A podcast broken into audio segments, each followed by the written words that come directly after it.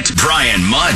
Download your iHeartRadio app and turn up News Radio 610 WIOD. 1021, welcome back to the show. And we have Natalie Rodriguez, who has been covering the latest with Nikolas Cruz in the courtroom. That's indeed correct, Brian. And, you know, name after name that's being called out right now by Judge Elizabeth Scher of the victims of the Parkland massacre.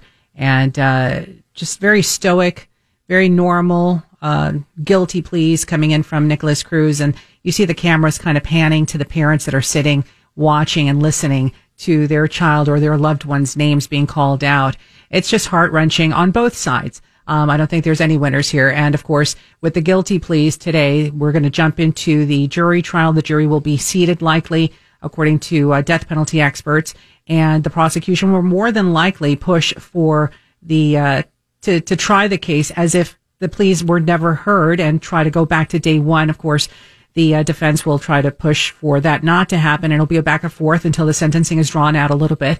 More than likely, minimum life sentence and maximum death penalty. So, yeah, that's ultimately what this case will be about. With those guilty pleas, right. The case will be about whether it should be life in prison without parole or the death penalty. And can't imagine the parents. You know, we talked to so many of them over the years, and including, you know, of course, one Broward school board member, Lori Alhadeff, right.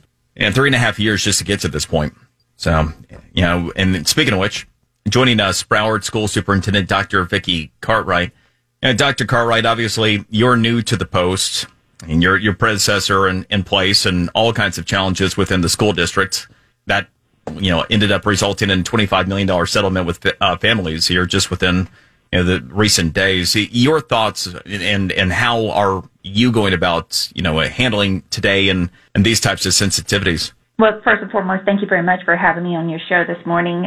You know, we're paying very close attention. We've seen in the past the district has that when there are different activities that have been occurring with Nikolas Cruz and the court systems, that we had increase of calls and, you know, threats being made at our school sites. And so we're taking this very seriously, because you never know where someone thinks that they're just pulling a prank or it's for fun. You never know when is it the real one. So we treat every single one of these threats very seriously, as though it is the one, because, again, you just never know, and you have to treat it with that much gravity.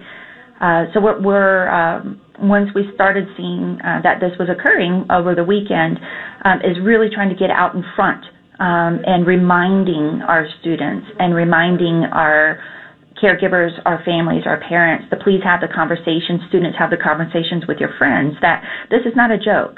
When you make a threat towards a school or to our staff or to our students, it will be taken very seriously. And so that's what we did on Monday. And I'm very fortunate to report back out that it has calmed down significantly. And we're also extraordinarily grateful for the partnerships that we have with our law enforcement agencies. So we've been in ongoing conversations with multiple agencies. We've also had support at the state level, and we're even working with the FBI on this because we are not taking this lightly. And, again, I'm very, very grateful that our families are having those conversations with their students, and students are having conversations with their friends. You know, if they're thinking that they're going to do a copycat or something to that effect, to say, hey, you really want to do this? Because not only are they looking at the threat, but they're also looking at who's liking your post. Because, you know, we need our students to really understand the gravity of these things, and that we're talking about hundreds of hours of manpower in order to address just a single threat. We're very, very, I'll be frank with you, for our families, because we're talking about family members here with the massacre that occurred over at that high school and with Nikolas Cruz. And my thoughts and prayers are going out to our family members as the courts are going on right now, because this just can't be easy for them.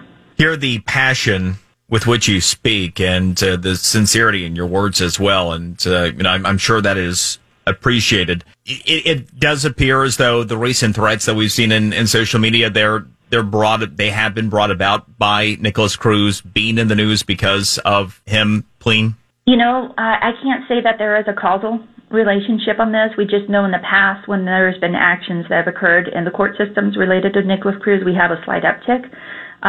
If it's coincidental or if it's directly related, I unfortunately we're not prepared to say that is what is occurring. Okay. But as I've mentioned before, right now we're just really working hard to monitor closely and to remain as proactive as possible to prevent people from making a life-changing decision as a joke. You brought up a really good point, too, from a law enforcement perspective, that it's not just about the person who would put out the threats, but those that would engage with it as well. Really important message for parents. Is that something that you have been working to spread the word on? Yes, in fact, that was included in my message that I sent out on Monday, is to say, hey, parents, you know, thank you, or whomever is sending us, you know, screenshots of these threats, please also send us screenshots of who's liking it, because sometimes it's difficult for us to find out who originally made the threat, but whoever's liking the post more than likely has some type of connection to that individual. And so it broadens our ability to be able to have a robust investigation into it to really determine what's going on. Dr. Cartwright, you know, I've talked to Lori Alhadeff quite a bit about progress that's been made within the Broward School District since the attack. She feels as though progress has steadily been made. More work to do, but steadily been made. Your assessment of the safety in the Broward School District? You know, we definitely have areas that we have done a really fantastic job on doing when it comes to school safety.